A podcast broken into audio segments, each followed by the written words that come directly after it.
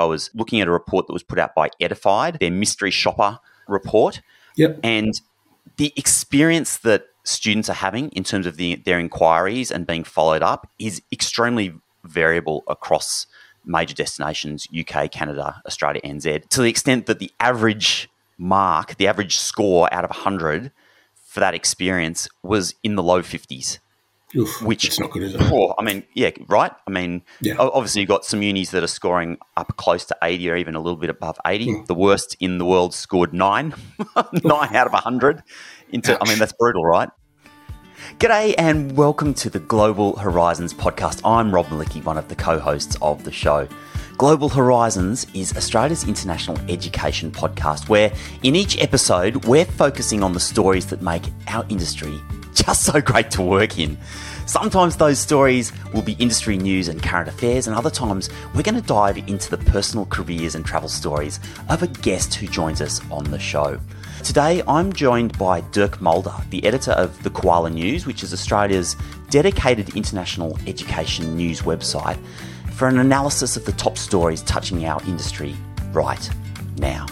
I hope you enjoy the show.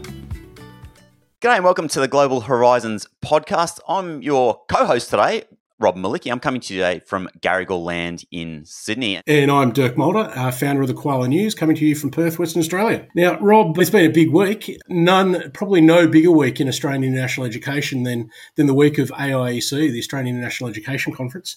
You were fortunate enough to to be there for the week. Unfortunately, I wasn't. I had a prior engagement. How was it? Was it did it live up to your expectations? It was a big week, Dirk, and just like you've said, it's always a big week. This year in lovely Adelaide, 1,700 odd participants. And to be honest, it was probably the, not to say that it's never been well organised before, but it's definitely the like best, most polished conference that I've been to in, in, in a number of years.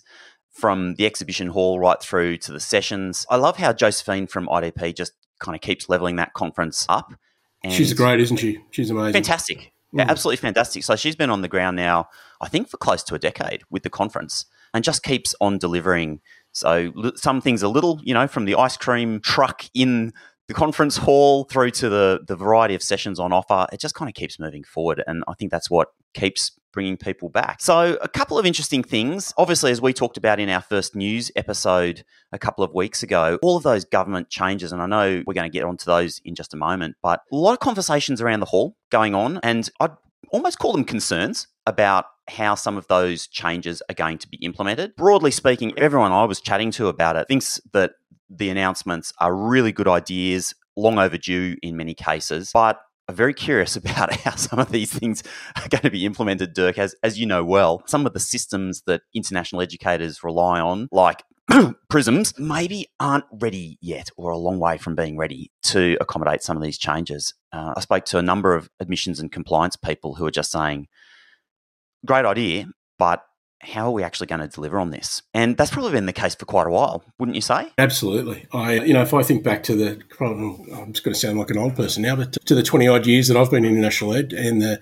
you know, reviews like the Knight Review and, and, and so on and so forth, I think the government's got a track record of, of having intent to do better. But as the rubber hits the road, there's always that, that one or two things that aren't really uh, either aren't in scope or uh, are kind of afterthoughts that, that can really affect the way that the entire system is rolled out. So you're absolutely right. And I think we, you're right. We will get onto one of those points a little bit later because there's been some interesting things come out on one of those one of those points this week. So we'll, we'll get onto that in a sec. Some of the other things that I picked up from from AIEC, uh, I'm a learning abroad specialist as as my background, and what we've seen is a, a very rapid rebound in outbound learning abroad numbers. So, for those who aren't familiar with it, learning abroad is considered study abroad and exchange, outbound programming, short term programs, internships, all those things, not just bringing in students on your inbound study abroad experiences, but also sending students mm-hmm. out. Learning abroad has exploded back into into fashion, if you like, with students. The borders reopening, and the pressure seems to be on with with universities getting those programs back operational. We're certainly seeing that some of the teams that were completely dismantled during the, the pandemic are really under the pump now to try and answer this demand, which makes sense. It's been pent up for a number of years, and we're, we're seeing the the impact of that now on on teams across the board. Makes complete sense. It, that actually, I mean, it's really interesting you say that because that compounds, or, it, or I guess it, it, comes in over the top of some of the reports that have been released lately. And I know CIS Australia through uh, Brad Doherty's group released a report just recently which said all of those things. They are bouncing back, numbers are growing, and staff are looking at growing as well, staff and officers. So, so it's a really, really good sign for Australian students going abroad, as well as short term students coming into Australia. It's, it's fantastic matches, if you like, the, the, the recovery of inbound international numbers as well. It, it, makes sense. And to me, one of the interesting things for universities is going to be how they manage that element of the student experience because it's a competitive landscape out there trying to recruit students both domestically and internationally. And learning abroad is one of those elements that universities can throw into the mix that is extremely appealing to a group of students, the ability to add an international study experience, which employers love, onto a resume. So I really feel that this is an area that's going to, to come rushing up really quickly to quite a few universities, and suddenly they're going to realise that they're behind the eight ball on getting their learning abroad teams back up and operational, and and there may be other sort of consequences for that going forward. Absolutely. I mean, I think uh, it, you you nail it from the point of view where you're going with this is absolutely right abroad experiences will come into that student decision making. And then what will be really interesting will be the dynamics of the relationships the bilateral relationships that Australian universities have with universities offshore. So if if you're coming to Australia and you're wanting to do six months somewhere, wow, wouldn't it be an amazing opportunity to go do six months at Harvard or MIT or Cal Poly or Imperial College London, as opposed to, and no offence to any of these institutions if they exist, you know, the University of Northwest South Dakota or or something similar. So having that that value proposition within your abroad program, I think, is going to be really really unique. One of the most innovative sessions that I went to was in learning abroad space, but sort of touches on what you were just saying around students being able to have multiple experiences or get get abroad for integrated experiences. And Simon Davis Burrows and a colleague Neil Weston from the University of Portsmouth put forward what honestly is the best dual degree program design that I've seen. Extremely successful. We're talking 100 plus students a year on an exchange basis undertaking that dual degree program between the two institutions and growing rapidly. And I just thought to myself, sitting in that session, this is really one of those things that is going to define universities in the next 30 years. Why, why go to uni when you can study online, you can consume from your bedroom? Well, it's all that extra stuff outside the classroom that I think is going to count for more. And uh, this innovative dual degree program that that Portsmouth and Edith Cowan have come up with it was just phenomenal. It absolutely blew me away. Doesn't that go to the heart, though, of what a university experience is all about? It's about differentiation, right? How do I differentiate, differentiate myself in a marketplace? And going to university, having those experiences started off, you know, way back in the day uh, you know, as you you might go to the local one, then you might travel 50 k's away to be differentiated, and then you might travel to another country to be differentiated. Now we're going to the other side of the world, and now we're looking at a complex layer of differentiations within that. So, completely agree, Rob. And on that differentiation, that made me think about segmentation number of sessions on AI, where AI is going and how that's going to impact the industry. A little bit on, on the teaching and learning side, but very much on the marketing recruitment side of things. Fascinating sessions from IDP and others. And I feel like where there was like a handful of sessions this year on the agenda, I think next year that's going to be a, a huge topic. I really feel that the ability to segment and personalize, to analyze your data, and to provide a more detailed experience is is going to become the game. Just earlier, before we, we, t- we, we got online here, Dirk, I was looking at a report that was put out by Edified, their mystery shopper report. Yep. And the experience that students are having in terms of the, their inquiries and being followed up is extremely variable across major destinations UK, Canada, Australia, NZ, to the extent that the average mark, the average score out of 100 for that experience was in the low 50s. Oof, which is not good, is it? Oh, I mean, yeah, right. I mean, yeah. obviously you've got some unis that are scoring up close to eighty or even a little bit above eighty. Mm. The worst in the world scored nine, nine out of hundred. Into, Ouch. I mean, that's brutal, right? But fifty oh. as a user experience, I, I think shows just how important this AI arms race is going to be.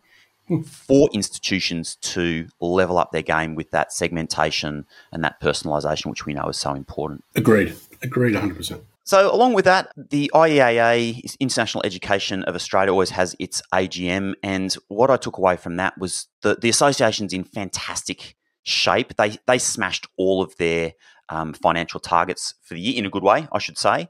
And, and full credit to the association, which, which continues to go from, from strength to strength. They also had the announcement of the uh, election. So, we've got a few new board members. Rishan Shekhar from UniSA, very well known figure. Yana Pereira as well, much loved and energetic person in our industry. And then Brett Lovegrove, who who is so deeply experienced currently at UQ, has has also joined the board. And Bronwyn Barch, Director Global Engagement at ACU, has been re-elected as Treasurer, and I think that's a, a, very good thing. I think she's done a great job in that in that role. Oh, and, and then last but not least, I have to give a special shout out, Dirk, and, and this might make you laugh, to Alex Vaninsky. Alex has been around a long time. People know him well. One of the best dressed humans in Australia. he sure is. He sure is. He's a very, a very, very smartly dressed man. And he completely over delivered on on the costume, on his costume for conference dinner night. His gold mirror ball moped helmet for the Technicolor theme uh, of, of the conference dinner was utterly outstanding. Rob, Alex isn't the only one who who obviously was dressed up on the night. So I've seen a few photos floating around the internet of you. And I, I, saw a post actually of yours just recently, and I actually it took me you being able to talk about being someone who's somewhat shy and using the AIC reception or the, or the dinner as a vehicle to try and get out there a little bit more. I think the word body paint comes to mind. Tell us, a, tell us, a, tell us a little bit more about that. I am a little bit of an introvert, which people might find find amusing, and I always used to end up at that conference dinner event up in the back corner, you know, hiding myself away, looking forlornly at the dance floor, wishing I could be out there and have the confidence to do that. And one year I, I had this moment where I saw the conference theme and I think it was like Beyond the Cosmos or something like that. And I just thought, what the heck, I'm going to dress up. And I, I put on this costume. I, I, I rented a costume as a Jedi warrior.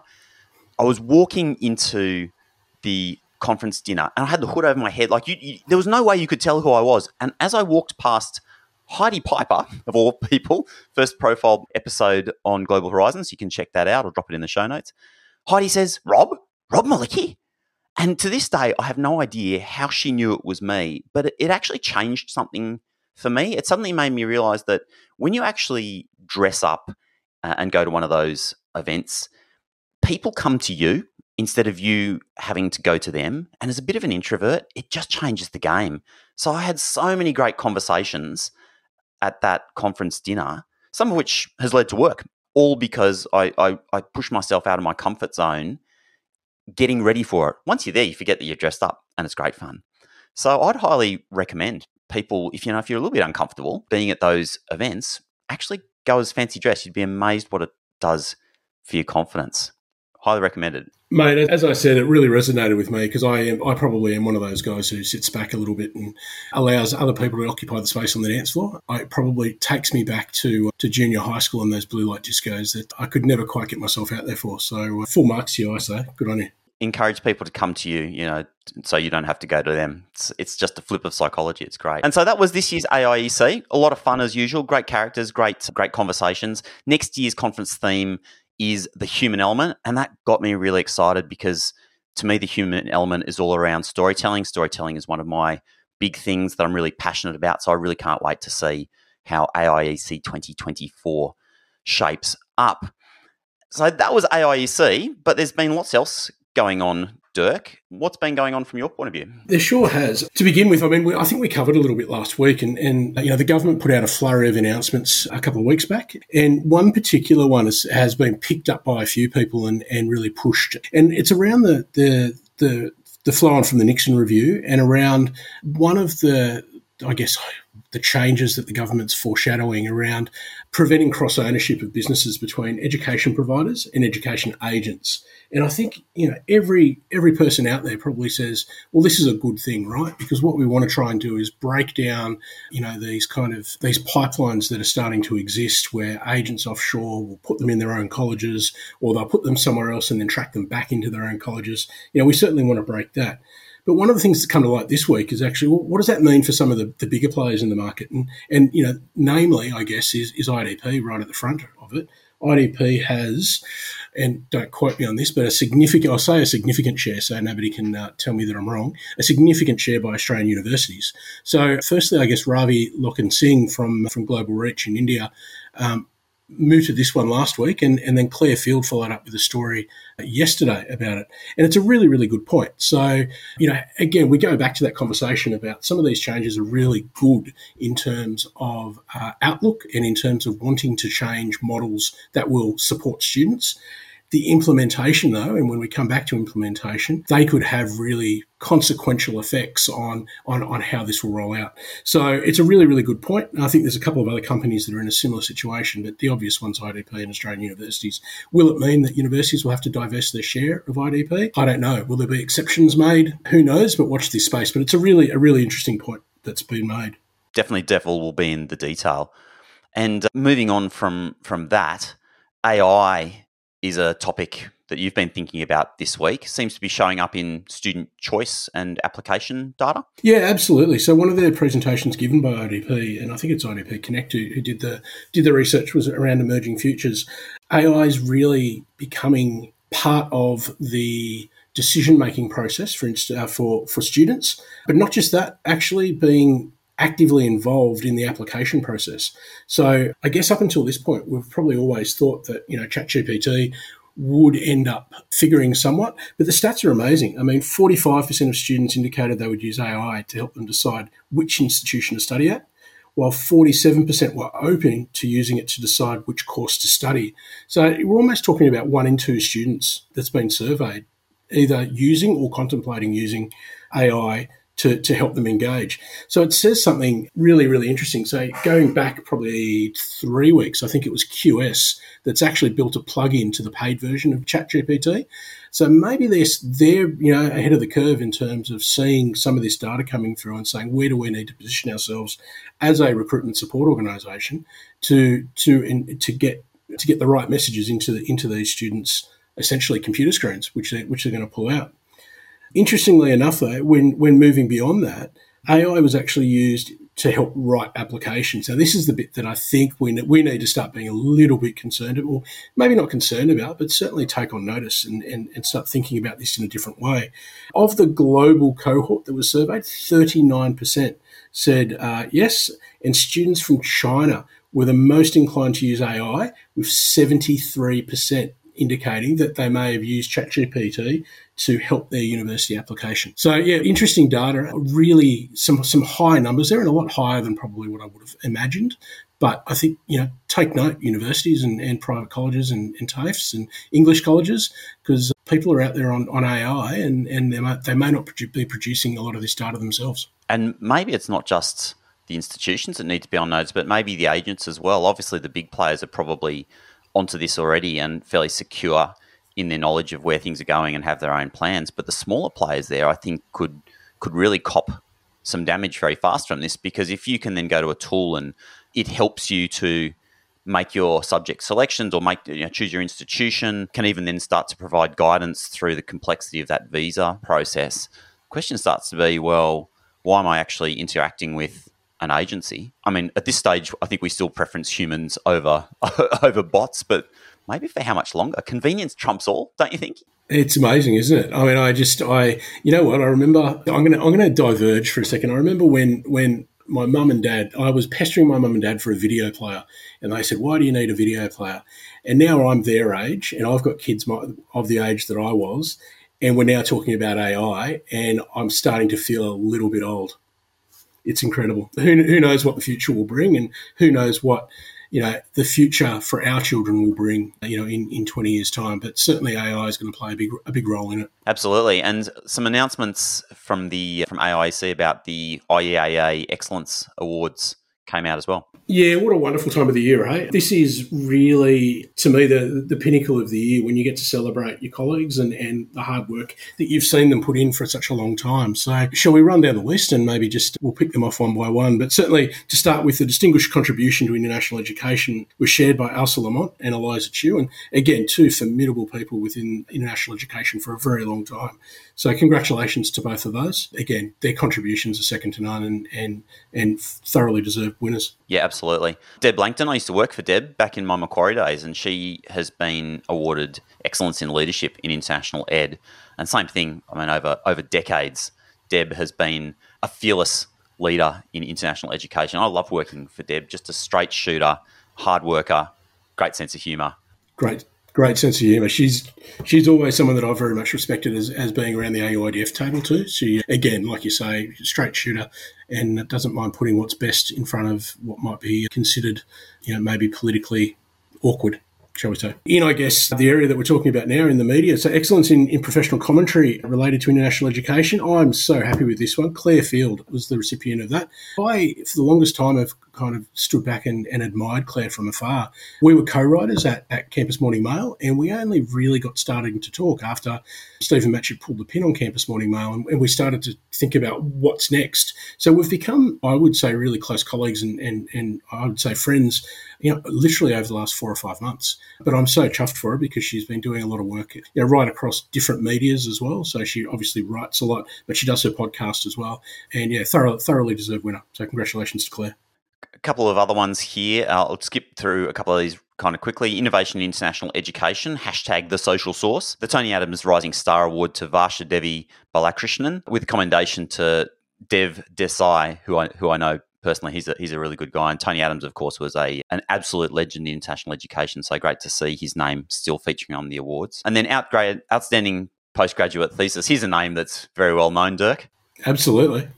Yeah, Dr. Joanne Barker. Joanne was the director at, at the University of Adelaide for what I feel is the longest time, and I certainly I, I, count Joe as as a really close friend. So just again, really super chuffed to see her up on stage. It's it's really really good. There's also a, a commendation to Minthe Nok Kwak, and again, congratulations to Minthe. And then no surprises actually on the life membership category to see Stephen Connolly's name. He's a very well known and very experienced campaigner here in international education, wouldn't you say, Dirk? Oh, absolutely. Stephen, as I guess one of my early on mentors, I remember going into you know one of my first IEA meetings and Stephen was in there and Stephen's got a sort of gravitas around him really. He's been there for a long time. He's you know not not scared to say again what might be unpopular and is, has been a true leader for a very long time. He was president of the IAA early on played an integral role in getting the IAA secretariat up and going and, and, based out of institutions that he may have been at, namely RMIT and Swinburne, I believe. So yeah, Stephen's had a had a you know a fantastic history in, in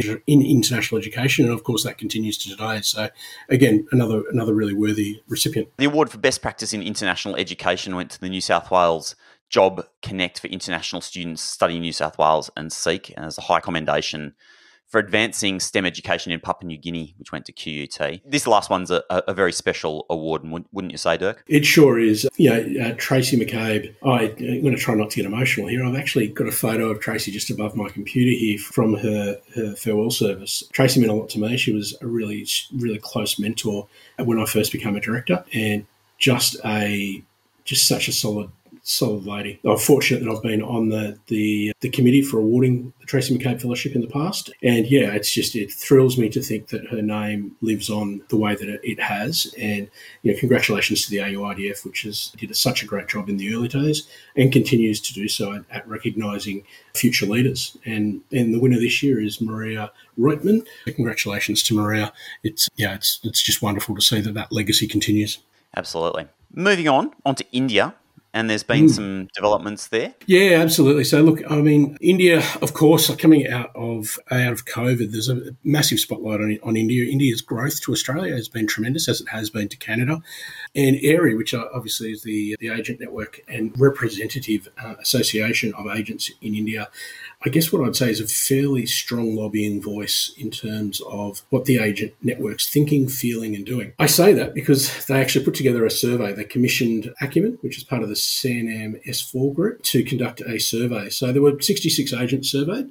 Those, those were from India, 26 agents from Nepal, and 10 in country university representatives. The interesting point out of this one is around sub agents. So, nearly 66% of agents surveyed and that's so we're going to think these are probably AAERI members that were surveyed, stated that they would work with other agents. That is, that was through sub agents uh, seeking access to education providers with whom they did not already have an agreement.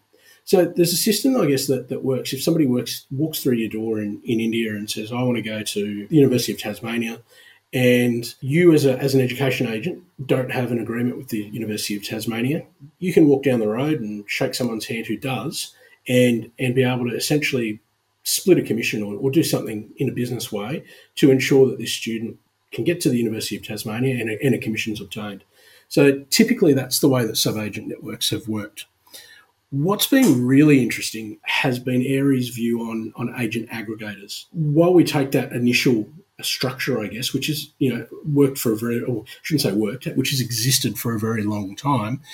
In recent years, we've had t- essentially tech companies come along and say to to these agents that don't have agreements with certain institutions, "Hey, work with us and we'll be able to get well you can send your students through us to an institution. So long as they're quality verified and there's there's quality assurance that takes place no one's a loser right? This is good. The student who who wants to actually go to a certain institution has access to it. Not so according to AAERI continually the AAERI executive have been given feedback that, that companies like this have had their marketing persons everywhere. And I, am kind of quoting here everywhere, trying to appoint their sub agents. Travel agents, insurance brokers, training academies, etc., are being approached to become their sub agents. Most don't even have proper knowledge of the education system or protocols.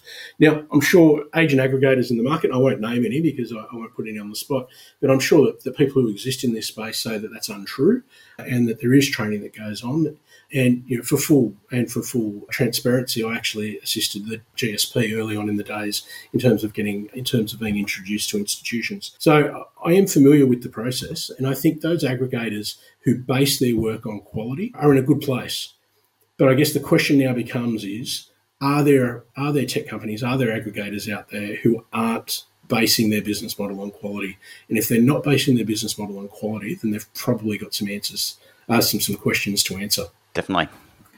What else is coming up? Oh, look, probably the, the last one on my list is I want to say China more broadly. And I say that I, have said this in a few different uh, forums, but if we think about um, where we're at as a country in terms of inbound students. Most of the dialogue in the news has been around India. Uh, India for, for lots of different reasons, as, as as have been noted. You know, there's foreign education bills going in India. India students coming to Australia, people who are jumping jumping things.